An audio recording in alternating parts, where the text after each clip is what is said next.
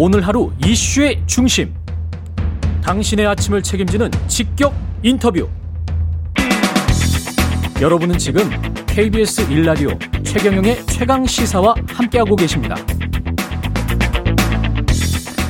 네, 한국토지주택공사 LH 직원의 부동산 투기 의혹 사건과 관련해서 여야 모두 거센 비판을 쏟아내고 있습니다. 대통령도 검경이 유기적 협력해서 수사하라는 그런 말을 했죠. 국민의힘 등 야당은 대통령 사과와 함께 검찰의 직접 수사를 촉구하고 있습니다. 국민의힘 윤희숙 의원과 자세한 이야기 나눠보겠습니다. 안녕하세요. 네, 안녕하세요, 최 선생님. 예. 이 의원님, 일단 네. 이런 말씀을 하셨네요. 변창흠 국토부 장관부터 자르고 시작하자. 예. 이거는 왜 이, 런 말씀을 하셨습니까? 자, 예. 지금 대부분 지금 현재 밝혀진 밝혀졌다기보다 의혹의 주체들 중에 예. 대부분은 우리 변 장관이 LH 책임자일 때 생겼지 않습니까? 그 시기다. 예. 변 장관께서는 이 조사가 음. 굉장히 축소되기를 바랄 유인이 너무 많은 분이에요. 아. 그러니까 제가 자르고 시작하자는 얘기는 음. 이 조사의 보고 라인에서 적어도 보고 하자. 라인에서 이분은 빼야 된다는 얘기죠. 아, 합리적인 것 같습니다. 네. 그 다음은 어떻게 해야 될까요? 근데 제 생각에는 이 지금 이게 어느 정도의 범위로 퍼졌을지 지금 일파만파 계속 나오고 있지 않습니까? 예.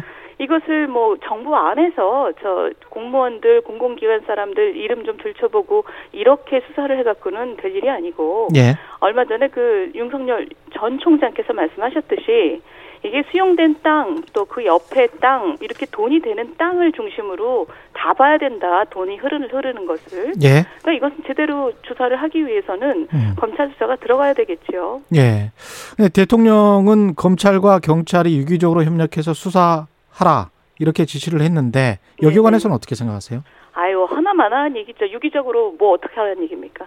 지금 그 누가 수사의 예. 책임자인지를 분명히 정해주고 음. 어떤 형식으로 협조를 하라는 것을 거버넌스를 분명하게 얘기를 해야 그게 얘기의 내용이 있는 거지. 예. 지금 여론상 이게 1기, 2기 신도시 때 검찰이 하지 않았냐, 합동수사본부를 꾸리지 않았냐, 왜 검찰하고 감사원을 당신들 편 아니라고 저 배제하려고 하냐, 음. 이런 여론이 있으니까 대통령께서 지금 말만 그렇게 하신 걸로 보여요. 그러니까 유기적으로 협력하라는 게 무슨 뜻인지 아무도 모르겠잖아요. 2013년부터 전수조사를 하겠다. 네네. 이런 발표도 있었는데요. 여기에 관해서는 어떻게 생각하세요?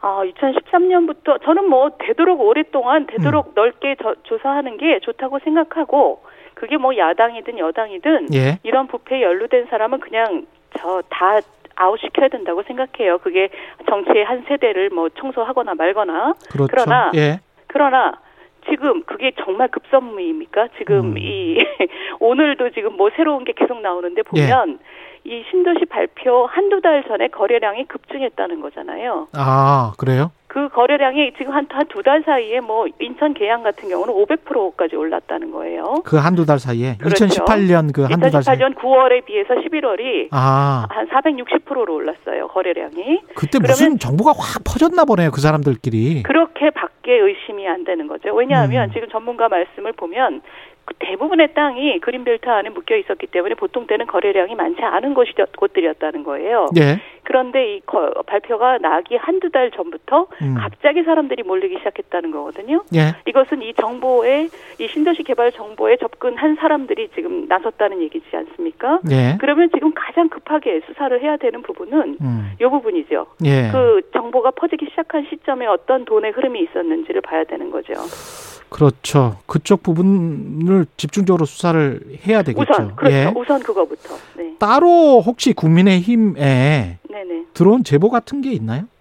지금 제보센터를 만들었고요. 예. 지금 제보가 조금씩 들어오고 있다고 합니다. 음. 그런데 뭐 아직은 예. 지금 애시당초 제보가 들어온 것부터 지금 참여연대하고 민변이 지금 제보를 받았잖아요. 예. 지금 이 야당 쪽으로도 좀 들어오고 있는 것 같은데 그렇다면 조금 더 포인트가 음. 있는 고소 고발이 이루어질 수 있겠죠. 예. 그 어제 정세균 국무총리는 LH 직원의 투기 의혹을 철저히 수사할 것을 지시하면서 정부합동 특별수사본부에 네. 검사가 파견되는 후속 조치 이게 이루어질 가능성도 제기되고 있는데 지금 그 말씀하신 게 이렇게 되면 충족이 되나요? 윤희숙 의원이 비판하신 정부 여당에 관한 아, 저는 그렇게 생각하지 않습니다. 예. 지금 지금 국토부 장관이 보궐 라인에서 물러나야 된다고 제가 말씀드린 거랑 같은 맥락인데요. 예. 지금 이 개발 정보에 접근 가능한 사람이 어, 어디까지이고 음. 그 사람들 중에서 누가 정보를 누설하거나 남용해서 어, 경제적인 이득을 취했는지는 한마디로 얘기하면 정부 내에 있는 사람들 모두 다 자유롭지 않습니다. 예. 그러니까 정부 내에 정, 어, 합동수사본부를 차린다는 것 자체가 어불성설이에요. 이것은 정부 바깥에 있는 사람들이 이, 이것을 발본색원할 의지를 가지고 그 발본색원하는 것을 본인의 업적으로 삼을 수 있는 사람들이 수사를 해야 되는 거죠. 정부 바깥 곁에 있는 사람들이 누구가요? 어, 저는 검찰을 얘기하는 거예요. 아, 검찰도 그러니까 법무부에 있기는 한데. 그렇지만 상업적인 그렇죠. 그 말씀도 맞지만 지금 예. 살아있는 권력하고 싸우라는 그, 그 명분을 받은 곳이잖아요. 예. 대통령께서 직접 말씀하셨잖아요. 그런데 예. 대통령께서 경찰한테 살아있는 예. 권력하고 싸우라 이런 말씀하신 적 없거든요. 예. 국무총리한테도 그렇게 말씀하신 적 없고 예. 그렇다면 지금 이것은 굉장히 명백한 겁니다. 이, 이 수사를 누가 해야 할지는 만약에 경찰과 검찰이 이 수사를 해서 네네. 여야 관련된 사람들도 다 이렇게 나오면 네네. 수긍을 하시겠습니까? 뭘 않습니까? 수긍요, 수긍. 어, 인정. 당연히 수긍하죠. 그러나 예. 지금 검찰이 그, 그, 말씀도 굉장히 중요한 말씀이에요. 예. 지금 두 달 동안 이렇게 거래량이 늘어난 상황에서 음. 갑자기 5년을 뒤지겠다고 하는 정부가 수사를 경찰한테 맡기겠다는 얘기는 음. 거, 그 안에 수사 과정을 얼마든지 통제할 수 있는 구조를 가져가겠다라는 뜻으로밖에 안 들려요. 그러니 그러니 음, 음. 살아있는 권력하고 열심히 싸우라고 얘기했던 검찰한테 거, 이 합동수사본부 안에서 수사를 맡기고 거기서 나온 결과에서 지금 여당 사람, 야당 사람 다 같이 나오, 나오게 되는 결과가 나온다면 음. 저는 굉장히 환영할 것 같아요. 아. 그렇게 썩은 세대를 다 내모른 것이 우리 정치가 좋아지는 거죠. 예. 이 후속 조치와 관련해서 이제 입법 사안이 조금 미비한 것들이 보였잖아요. 그렇습니다. 예, 네, 맞습니다. 네네. 예, 투기 정보를 이용해서 보통 우리가 상식적으로 유원님 잘 아시겠지만 네. 금융기관에서 맞습니다. 금융기관의 네. 종사자들 애널리스트들 같은 경우에 이런 일이 발생했으면 바로 뭐 실정법으로 그 애널리스트의 생명이 끝나는 거죠. 그렇죠. 맞습니다. 예. 네네. 근데 이게 똑같은 상황이거든요, 사실은. 근데 이제 공사 직원이라는 거예요. 그리고 공무원인데 예 근데 그게 제어가 안 됐단 말이죠 법으로 이거는 그렇죠. 뭔가 국회에서 위반을 해야 되는 거 아닙니까? 아, 당연히 그렇고요. 예. 이게 지금 그동안에 일기 이기 신도시 때도 비슷한 상황이 있었는데도 이런 입법이 안 됐다는 거는 굉장히 반성해야 될 일이죠. 예. 우리나라에서 이 공공 부분에 대한 이 어떤 의미에서 특혜가 굉장히 컸던 거예요. 예. 그런데 지금 이 법적인 미비 상황이 지금 나타나고 있는데 저는 입법이 급하다고는 생각하지 않습니다. 왜냐하면 입법을 해도 소급 적용은 어차피 안 되거든요. 음. 그 얘기는 뭐냐면 이 사건이 도대체 어느 정도의 스케일로 어느 정도의 사람들이 어떤 구조 속에서 이런 일이 있을 수 있는지를 잘 파악을 한 다음에 예. 거기서 파악된 문제를 가지고 입법을 하는 게 저는 어, 중요하다고 봐요. 예. 그런데 아직 문제 범위나 문제 구조도 파악된 안 된 상태에서 입법부터 하는 것은 별 의미는 없다고 생각해요. 어차피 소급 적용이 안 되기 때문에. 예. 제가 저 어제부터 오프닝에서 그 이야기하고 있는 거는 정보 공개 제도거든요. 투명한 정보 공개 제도. 특히 네, 이제? 음. 고위공직자 재산 공개 제도와 관련해서 과거에 93년도에 이제 민자당과 민주당 시절에 네네. 그 하위직 공무원이나 공공기관 지자체 직원들도 네네. 이 재산을 공개해라 등록만 네네. 하지 말고 지금. 4대 사정기관 같은 경우는 하위직도 재산을 등록은 해야 돼요. 그래서 정부에 사실은 데이터가 분명히 있습니다. 행안부에. 네, 네. 그리고 부동산 정보 시스템이 국토부에 있고 네. 그래서 사실 뭐 밖에서야 우리 같은 기자들은 뭐 등기부등본 다 떼봐야 되지만 네, 네. 뭐 주민등록번호만 알면 그냥 뭐 컴퓨터 화면에 나오는 것이고요. 네, 네. 국세청도 마찬가지로 시스템이 돼 있습니다. 네, 네. 그러면 관련해서 그 개발 정보를 언제 알았는지만 네, 네. 확인이 되면 이거는 수사를 충분히 할 수 있는데 이런 것들이 과거에는 이게 네. 프라이버시 문제 네, 네. 뭐 이런 식으로 막혀 있었거든요. 네. 그래서 이런 것들을 좀 종합적으로 살펴보는 입안도 가능하지 않을까 앞으로를 위해서는 네. 네. 아니면 계속 재발이 될 가능성이 높고 수사를 분명히 말씀하신 대로 하고 엄격하게 처벌을 해야 되는 거는 맞, 맞고요. 네, 네. 예, 하지만 앞으로 또 시스템 정비를 위해서는 국회에서 그런 것도 논의돼야 되지 않을까 네. 싶어서요. 네, 좋은 아이디어라고 생각하고요. 예. 그런데 이게 지금 선생님 말씀하신 것처럼 재산 공개를 한다는 거는 사실 상당한 그 프라이버시를 노출시키는 거는 맞아요. 예. 그러니 그걸 어느 범위까지 해야 되는지에 대해서는 제 생각에는 이번 문제의 구조를 일단 파악한 다음에 그 아이디어까지 같이 고려하는 게 좋을 것 같아요. 예. 너무 확정적인 얘기는 지금 할 필요는 없을 것 같고요. 예. LH 사태에 대한 국민적 분노가 크다 보니까 신도시 계획 자체를 취소해라. 네네. 이런 이제 보도도 나오고 있던데 여기에 관해서는 어떻게 생각하십니까? 뭐 취소할지는 음. 나중 얘기고요. 예. 저는 연기는 지금 필요하다고 봅니다. 그러니까 그 일단 중지.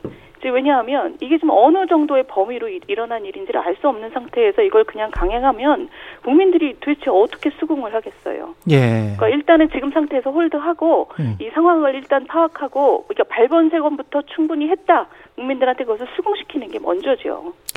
이 그래서 저 주택 공급이 그래 그러면 좀 부족 약해지고 아무래도 심리가 더 악화돼서 시장 심리가 악화돼서 주택 가격 앙등이 올 수 있지 않나 그런 걱정도 하긴 합니다만 걱정되지요. 걱정되는데 예. 이것을 뭐 지금 과거의 부동산 정책을 따질 상황은 아니지만 예. 먼 어느 것이 더 중요한지에 대한 문제라고 생각합니다. 근데 음. 지금 아무리 급해도 지금 바늘 허리에다가 멜 수는 없잖아요. 실을. 예.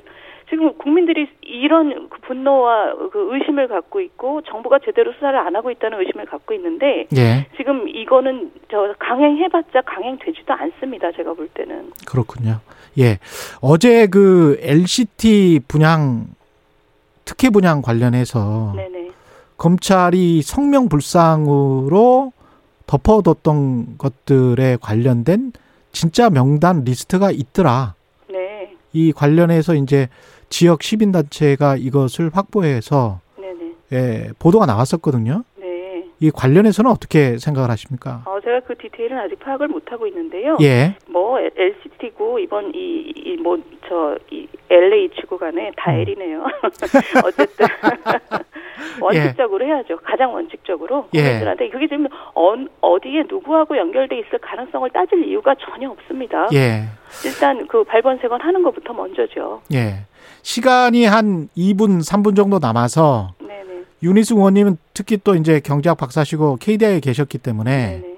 부동산 정부 부동산 정책과 관련해서 어, 많이 이제 실기했다는 비판들은 많이 있었고요. 어떻게 네. 해야 된다고 생각하세요? 아, 저 부동산 정책은 지금 이 정부만큼 못한 정책은 못한 정부는 찾기 어렵지만 예. 참 기본으로 돌아가서 음. 해야 된다고 생각합니다. 사실 이 정부 내내 정부가 시작하자마자 김현미 장관께서 공급 하나도 안 부족하다. 저 투기만 때려잡으면 된다 그랬거든요. 음. 근데 투기만 때려잡는다 그래서 도대체 투기가 누구 누구를 얘기하는 거냐 해서 제대로 대답을 못 했어요. 예. 그런데 지금 알고 보니 지금 진짜 투기하는 사람들은 이 정부 날개 밑에 다 있었던 것이고 예. 시장에서의 투기라는 것은 아직도 뭔 얘기인지 잘 모르겠는 거예요. 그런데 음. 지금 4년이 지난 다음에 공급이 부족하네요. 그리고 이제 신도시랑 뭐 저 그 공공 재건축이랑 막 나온 거예요. 예. 이 얘기는 뭐냐면 아무리 아무리 저 돌리고 돌려봤자 기본을 지키지 않으면 아무것도 안 된다는 거거든요. 예. 그러니까 지금 그 기본을 기본으로 돌아가서 안정적인 공급이 일어나는 계획을 꾸준히 세워야 된다는 거죠. 지금 이런 경우도 음. 너무 급하게 추진해서 지금 이 모양이 난 거죠. 2018년에 갑자기 9.13 대책하면서 신도시 만든다고 하고. 음. 지금 저는 뭐 이 책임을 지금 따질 문제는 아니지만 장기적인 예. 부동산 정책에 대해서는 그동안 많은 얘기가 있었지만 지금 요 사건이 사실은 우리에게 굉장히 많은 것을 알려주고 있다고 생각을 하고 예. 이것을 잘 파악한 다음에 음. 어, 그 다음에 다시 얘기하는 게 맞다고 봅니다. 그러니까 순서 대해서는 지금 주장하시는 것은 검찰이 철저하게 수사를 하고 네네. 그래서 처벌할 수 있는 범위는 충분히 처벌을 하고 그 다음에 어떤 구조적인 문제가